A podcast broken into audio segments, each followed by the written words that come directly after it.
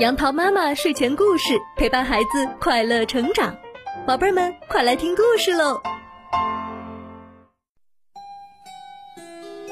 嗨，小朋友们，相信通过上一个故事，你们一定都还记得端午节在农历的五月初五，而吃粽子的习俗，我相信小朋友们也一定知道。而关于端午节的传说，那就更是丰富多样了。有纪念屈原说，纪念伍子胥说，纪念曹娥说，恶月恶日屈必说等。那今天呀，杨桃妈妈就来给小朋友们讲讲纪念屈原投江的故事。屈原是战国时期的楚国人，当时正处在楚秦两国争夺霸权的时期。屈原倡导举贤授能、富国强兵，主张联齐抗秦，因此很受楚怀王的器重。然而，屈原的主张却遭到了一些贵族守旧派的强烈反对，他们不断在楚怀王的面前诋毁屈原。楚怀王听信谗言，渐渐疏远了屈原，屈原因此被流放到原香流地狱。在流放中，他难以抑制内心的悲痛，写下了忧国忧民的《离骚》《天问》《九歌》等不朽诗篇，影响深远。后来，秦国攻占了楚国，然后派使臣请楚怀王到秦国讲和。屈原看破了秦王的阴谋，冒死进宫，向楚怀王陈述利害关系。楚怀王不但不听，反而再一次将屈原逐出郢都。没过多久，楚怀王果然中了秦王的圈套，却悔之晚矣。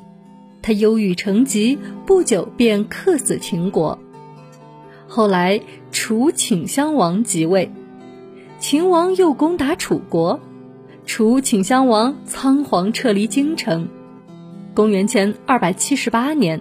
秦军攻破楚国都城郢城，屈原得知消息后，心如刀绞，却也无能为力。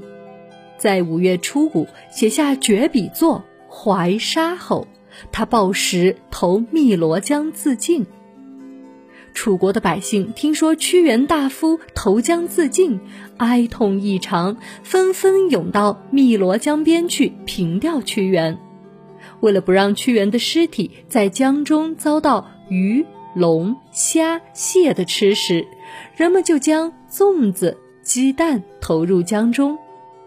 后来又来了一位老郎中，他把一坛雄黄酒倒进江中，以此来防止屈原的尸体在江中遭到蛟龙水兽的伤害。从此。楚国上下就将每年的五月初五定为屈原投江殉难日，每逢这一天，楚国的人民就会到江上划龙舟、吃粽子、喝雄黄酒，以此来怀念这位伟大的爱国诗人，而端午节的风俗就这样流传了下来。好了，小朋友们，这就是关于屈原投江的故事。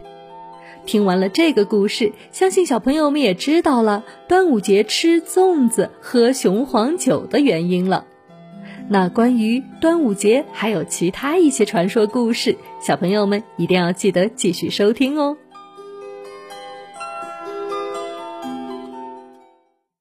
今天的故事就到这里，欢迎关注微信公众号“杨桃妈妈睡前故事”，收听更多好故事。